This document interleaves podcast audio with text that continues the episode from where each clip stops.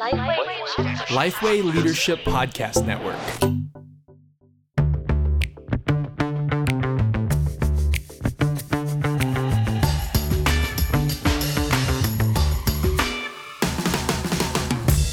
G'day, I'm Derek Hanna, and welcome to the One Thing, a podcast designed to give you one solid practical tip for gospel centered ministry every single week. And the One Thing is brought to you thanks to Reach Australia. Now, uh, it's just me with a special guest I'll introduce in a second uh, today, talking about a paper really that I wrote a year ago on social media. It's an internal paper, so you're not going to get your hands on it. No one's going to see it. It was a, more a memo, to be honest, if I'm going to be honest, not really a paper. Uh, but it was around the question of what role social media should play in the life of the church. Now, I'm not on social media, so obviously that gives away a position that I have. But I wrote it because I was disturbed at how I saw churches and leaders engaging this space in ways that hijack their ministries um, and and I would argue nurtured an unhealthy social dynamic and engagement that seemed like it had no bearing at all on the mission of the church. But as my team constantly reminds me, I'm old and and too often a bit grumpy about this particular topic, and so I wanted to be pushed on this. Now, I, there's particular people uh, who I know are very thoughtful in this space, and I happen to be good friends with one of them. So I thought I'd get him on because he won't mind calling me out um, if I'm just being unreasonable with this. Um, and I know he shares the same convictions I have. He, he's on, uh, you know, same drive as I. He wants to see people come to know Jesus. He wants to see people grow to, to be like him. So the special guest I'm invited on today um, uh, for this episode, titled "Should Church Leaders Even Be on Social Media," is Roger Fitzhardinge. Roger, thanks for coming on. Pleasure, Derek Hanna. Nice to be here with you and the team. As a leader, I, now I know again just as we get into this robust discussion, part of the, the the good thing for me and my heart in having you on is that I know you'll push me and disagree with where I need to be. And I know you're thoughtful in this. So as a leader, can I ask you, as you've grappled with leading a church, the theological implications of social media and communication, what's your approach to social media and how does it play out in your leadership and ministry? So uh, what what's my approach to social media? I think there's there's a public and a personal. So there's a church approach to social media, and then there's a personal approach. Do you want to nuance your question a little bit better? Well, uh, okay. That's no, no. Let me push into that then, because the challenge with ministry is often there's this blurring of the lines between the public and the personal. Now, yeah. I get the corporate. You are there's a, a, church face, but there's also Roger the leader face, yeah. and Roger, my friend, I go for beers with face. Yeah. Um, and so the, in ministry those lines are blurred. So how have you distinguished between public and personal there? Yeah, so I don't hesitate to share church stuff on my personal page. Um, mm. But I'm pretty committed to, like, I have plenty of friends who aren't Christians, and I want my my presence on social media to not be just me sharing the live stream of my church and all the things I do for church. I will like so I was looking at a a friend's page last week and 19 out of 20 posts were sharing the live stream from their church.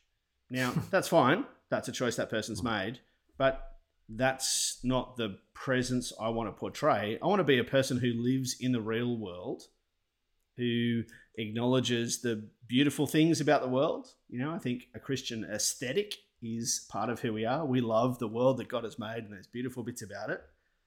And uh, I want to be part of a church that acknowledges the complexities of life, the difficulties and the griefs that being in the world is like. And so I'm committed on social media, on my personal page, to not just happy things all the time, because I think there needs to be a space for the complexities without mm. it being vague booking where uh, I'll explain that to you, Derek, as a person who's not on Facebook,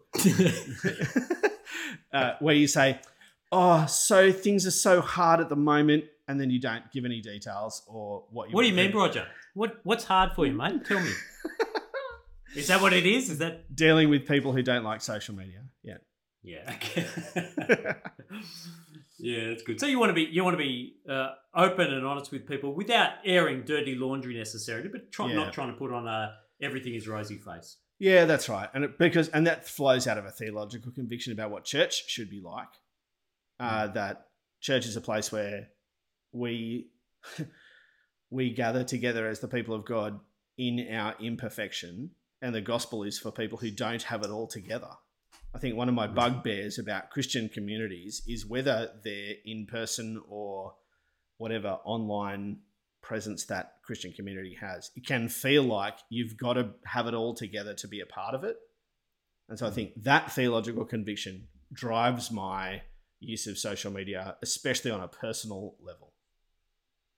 Yeah, and that's this is look. If I've got a few triggers, it's it's uh, that, uh, and I probably don't have a few. I probably got a lot. But one of the things which really sets me off is um, the triumphalism that so often pervades uh, some leaders' uh, posts, their social media presence. Can you give The, me the I give me an example of the sort of thing that you want to stab someone about? Um, I well, without advocating violence in any way, um, the it, it's the it's a betrayal that um, ministry things always go according to plan for me and mine, um, or it's the maybe it's like vague booking. Maybe it's the portrayal sometimes um, of sharing something which is really just a humble brag. That's what it is. Yeah. And so I see that so often. So I have a Facebook profile which has no friends because I'm part of a, a group for planters and part of a soccer club and those kind of things. And so you know, every now and then someone will send me something I can go on and see what some leaders uh, are saying, not just in the Christian world, but world in general. And I think that is one of the things that makes me very nervous when Christian leaders um, so much of what they portray is triumphalism, humble bragging, where Yeah. they talk about Jesus, but it's not about Jesus at all. It's really about them. And I think, wow, there's a, a massive disconnect there. Not saying that's always like that, but it just can feed that narcissism and it makes me very nervous. Yeah. Yeah. And I think we've been through a phase in the last five years where narcissism in church leaders has been rightly called out. Hmm. Um, and, you know, in all of these situations, we want to look at the seesaw or the pendulum where we swing from. Uh, as Christians, we want to delight in the work that God is doing in people. And if you're leading an organization, I'd expect you to be enthusiastic about Geneva Push. Hmm. Um, I don't expect you to, in every second post, talk about openly the difficulties and the struggles of recruiting and training and coaching church planters. But there is a space for that amidst the hey, you know, we want to see thousands of church churches planted. What's your goal? Two hundred in the next five years. By 2030, not next 5 Jeez, you made me nervous. No, cold sweats. No, we've got at least until 2030. yeah, so there is a way to celebrate what God is doing on the socials, but when it becomes everyone look at me, look how great my thing is going, that like you say, it just feels a bit saccharine, a bit it's all about me, and I've got no time for that. And yeah, and I, I, I know you don't as well. The and I recognise in this conversation, Reach Australia, Geneva Push, we're on social media and we we post there. And I while I don't put that stuff up there, I approve the stuff that goes up there, and uh, I recognise it's a it's a helpful way to communicate with people what's happening. So You- you I sound like- understand. You sound like the you sound like the uh, Saul standing and approving at the stoning of Stephen. And Derek was there approving social media posts while pretending to disdain it. That's ex- exactly how it feels sometimes. It feels very, very dirty. Things I, yeah, but but I recognise it. So there's a part of me. I know it's a it's a helpful tool in, in order to help other people engage in the Yeah. industry we're doing. Um, and yet, uh, I think it's the so just to push into the next era. There sometimes is this conversation around. This is just the next version of the printing press. Just get with the times. This is how we do stuff now. This is mass communication, and so we need to use it. But I don't. I don't. I think while there might be some similarities in terms of movement forward in communication, Yeah. there is something fundamentally different about social media than there is about the Gutenberg. Now, when it comes to your argument that the social media is just the next version of the printing press. Obviously, there's a truth in there.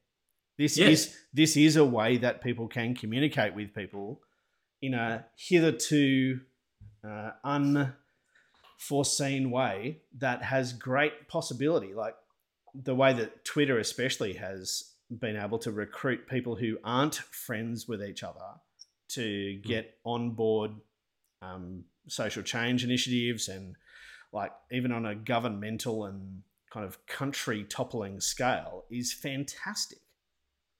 But you can't. or disturbing, depending on what the ends are. That's right. And then I was just about to say, but you can't have that without also the capacity for people who want to do great damage banding Mm. together and bringing their resources together in a way that has been hitherto unimaginable.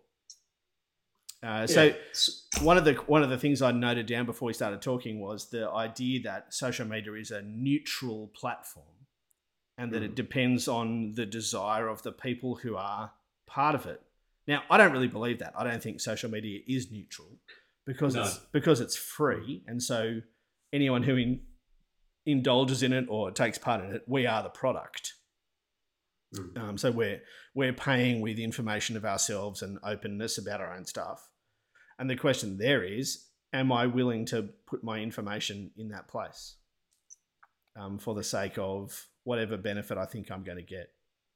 So, um, can I talk a little bit about uh, how we think about this in church communication stuff? Please, that's good. Yep.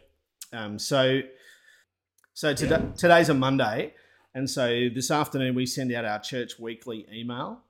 Um, I'm a fan of uh, Stuart Starr, who's up at uh, Oran Park Anglican, uh, and has thought a fair bit about uh, church comms.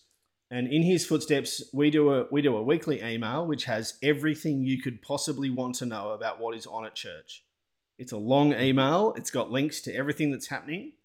Uh, and that is our main communication channel because we have decided that for most people at church, email is the most reliable thing.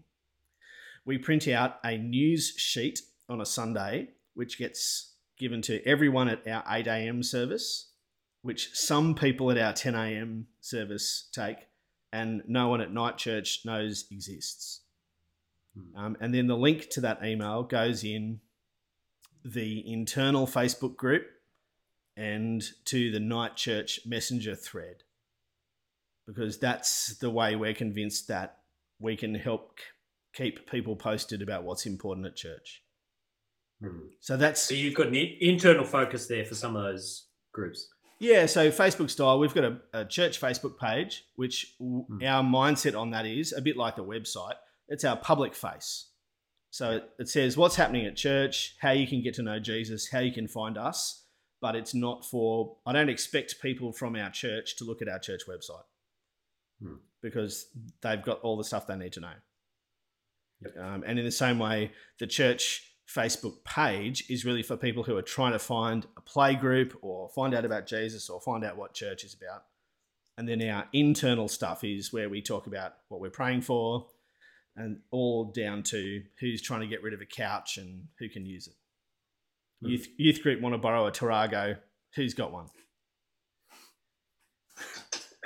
So, um, okay, that's good. That's helpful. Now, let me ask a question in here because that's it's very thoughtful. Like the the the segments you've got within the church itself, how to effectively communicate with them.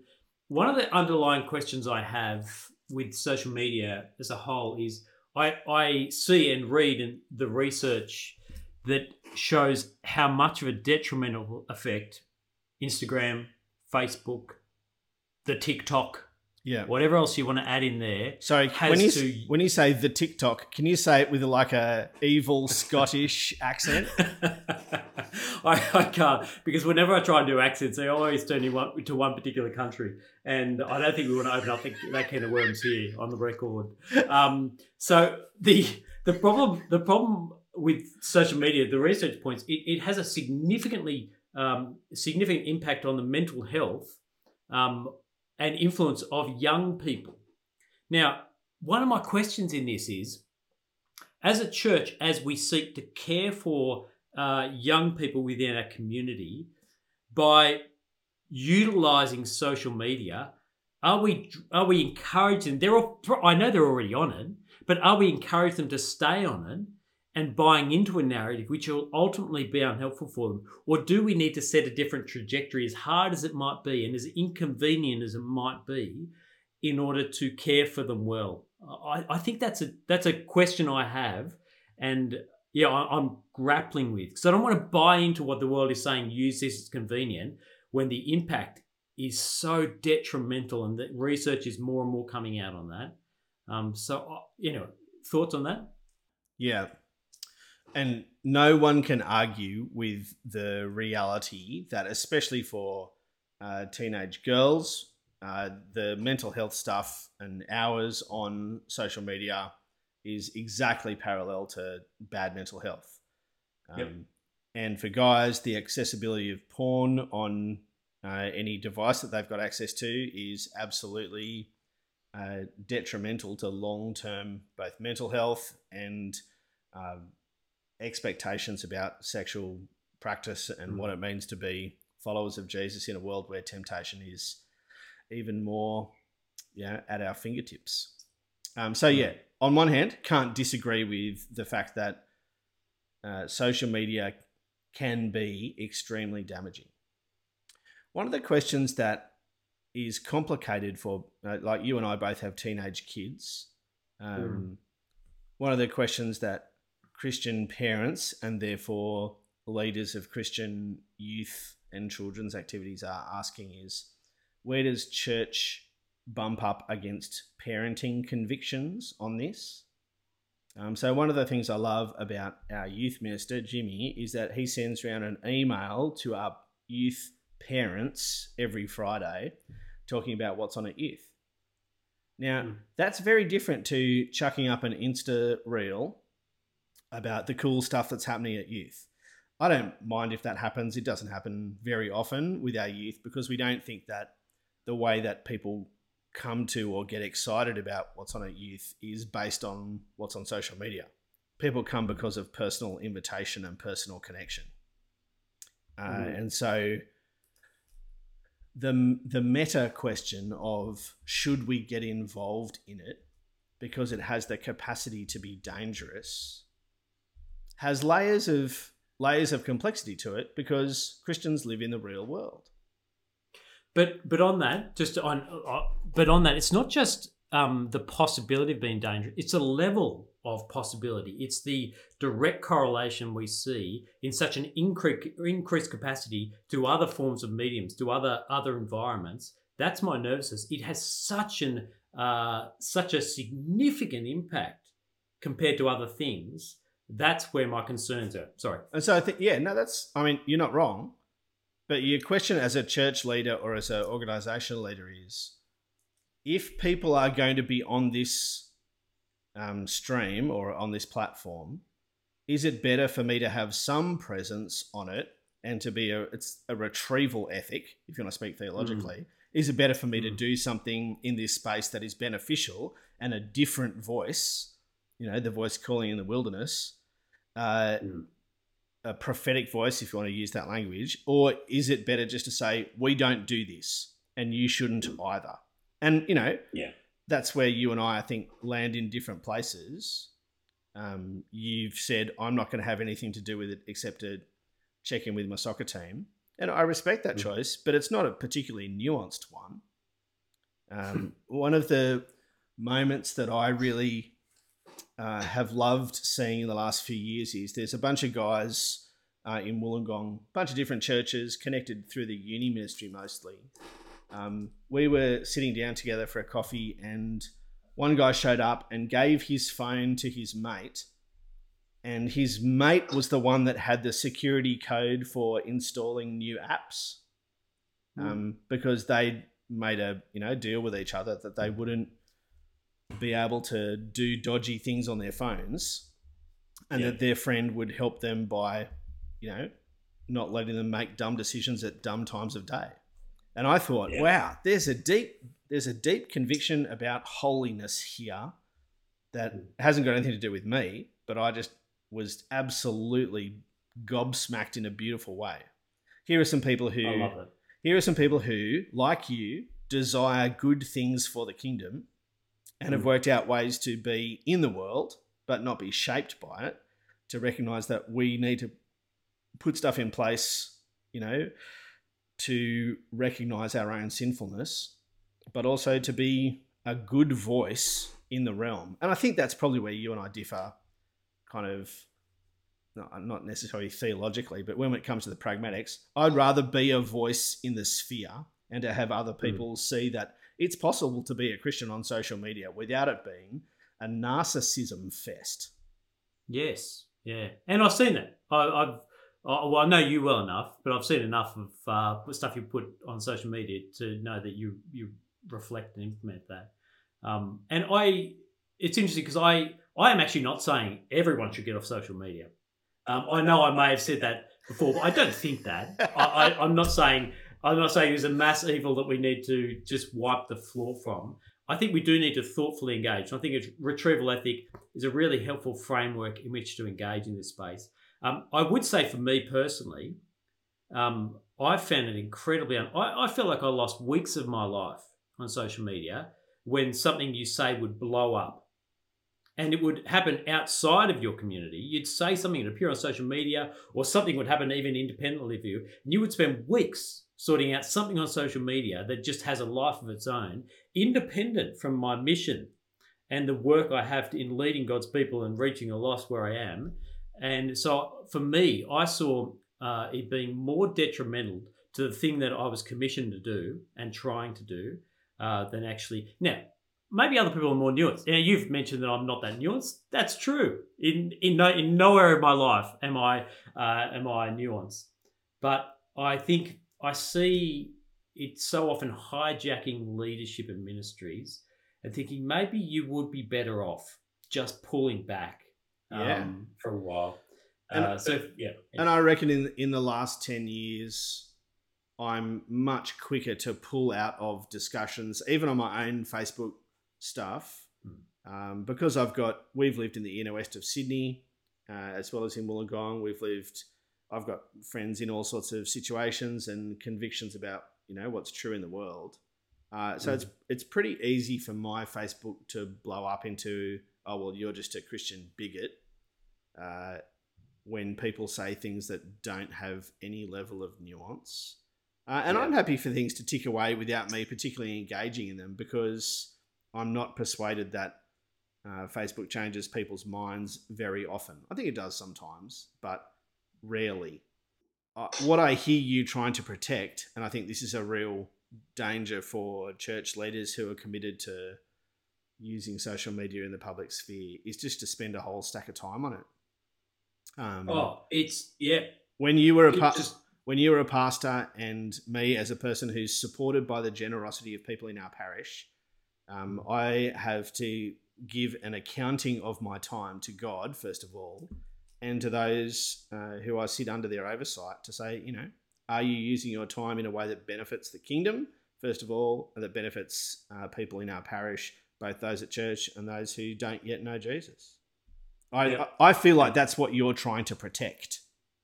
Hmm, absolutely. And I'm I'm unconvinced about the argument that uh, social media can reach people and change minds. Sure, it's happened. I can. We can all have anecdotal stories about where someone has become a Christian because of some post, uh, and I think I'd argue I can give you hundreds more stories where it's been detrimental. Yeah, Because- absolutely. the the physicality of eyeballing and investing time in people that we know and in relationship with, rather than some random person, um, is much more powerful uh, than than me justifying engaging on social media, uh, where it might be virtue signaling, it might look great, but actually has no impact on the ground. So I'm not saying it can't ever have an impact. I'm just saying I think if you've got two levers to pull, don't pull the social media one. Um, But you see what you did there is that you said that there were two levers. Yeah, yeah. I, I, rec- And, again, uh, I I re- recognize the caricature. I respect you there, binary boy. Um, I love, I love, I love zeros and ones as much as the next guy. Uh, well, when I when I did my IT degree, it was all about punch cards anyway. So, but look, I I I recognise in this conversation that that so look, I sometimes overstate the case. Um, and I'm not trying to say don't, but the thing you have brought, you have helpfully brought, and this is my, this is really the heart and why I wanted you on because you you have you are thinking theologically into these categories rather than assuming that you just engage in a in a with lack of framework. Now, I'm not saying everyone engages with lack of framework, but there is a there's deep thought that needs to go into how we engage in this space rather than just sucking up what everyone else does. Yeah, and look, I. Uh I bet you you talk about deep thought. One of the implications of living in a social media world is that people's concentration levels have reduced mm. remarkably because not just TV shows, but that's a step. You know, you could make the argument that TV shows with whatever is what is it, eleven minutes between ad runs or nine minutes, mm. that that's that TV started shortening people's attention span and then the internet did that even further, and so we we're losing the capacity to do what would Cal Cal Newport say deep deep thought, deep work. Mm. Um, one of the guys, yeah. one of the guys I've worked with, Andrew Errington, who's the rector at Newtown Anglican at the moment. Um, you know, he's a deep, deep thinker, and mm. pushed pushed back from being involved in social media because he's convinced that for him, doing the deep thinking long form work is a way that he ministers to uh, his congregation and to the kingdom. And I really respect that. Um, mm. He's on Twitter and posts ridiculous things there, which is great. Um, but he's not on every five minutes. Um, mm. Yeah. And so I think one of the ways I think about my social media presence is, you know, as uh, as ministers of the gospel, Ephesians 4 is we're equipping the saints for the work of ministry. And so, just like in church when you're preaching or when you're chatting to people, we're helping people who are still growing in their maturity learn how to put into words and into practice uh, theologically rich and nuanced ways of speaking about Jesus in the public sphere. And not every Christian is naturally good at that. No, and I think that's that. Therein is not to start off a, a, another tangent of the conversation, but but just say I think that's my do. Is that the most effective way for us to teach people how to be godly, gracious, winsome, um, people in the relationships they find themselves in. I, look, it can be. Um, I suspect some people will pick up the way in which you model and run with it, as they would do in, in you talking to them or preaching from the front. And and other people uh, will completely misunderstand. And because of the access social media gives them to a wider audience, it will have a far greater negative impact than it possibly could otherwise. Um, I I don't buy the um, the kind of hero version of pastors on social media that whatever I say, people will, you know, latch onto and that'll shape them. Um, yeah. My view of pastoring is that uh, I do this thing with God's people through the week to help train and equip them for the ministries and places they go into. Uh, you know, our church has five priorities, and the third one is reaching local subcultures. Because I'm mm. convinced that every person in our church has a network of relationships with people that no one else has access to. And so our work as uh, ministers is to equip God's people to be salt and light and be able to speak winsomely about Jesus, give uh, an account for the hope that they have in those places where there's no other Christians. Hmm. Uh, and I think a little bit of my presence on social media where you keep it real, you recognize your imperfections, but you show how Jesus is a part of what you're doing in all the things. Uh, that's a little bit of why I think it's useful for me to have a social media presence. Not because it's all about me, mm. but it's just part of being a model of being a Christian in the real world. Well, we do need to wrap up, and I, again, the reason I was keen to have you on because I know I've seen your engagement. I know you personally, and I know it's not about you. I know it is about Jesus, and I know that uh, you do engage in a way that is generous and, and godly. Um, can I can I ask you because this is called the one thing this podcast, Rog? Um, what's the one thing you would want uh, people to think about as it comes to social media engagement as leaders in churches? I think the one thing I would say is that the Bible's picture of the antidote to idolatry is thankfulness. The antidote to idolatry is thankfulness. And so I wonder how you're using your social media presence, whatever it is, intimate or large, uh, to to show a thankfulness to God, like those prayers in the New Testament. I thank God for you. Uh, to just be uh, a little voice in the darkness of the light that Jesus brings, where we recognize that all that we have is from God and we are meant to give due thanks to Him. That's great. Well, Rog, thank you very much for joining us today on The One Thing. It's good to have you here. I love that you're doing what you're doing, Derek. Now, if you want uh, Rog to start a TikTok, TikTok account, then uh, you can just email us and we. Oh, he's shaking his head no. He's shaking.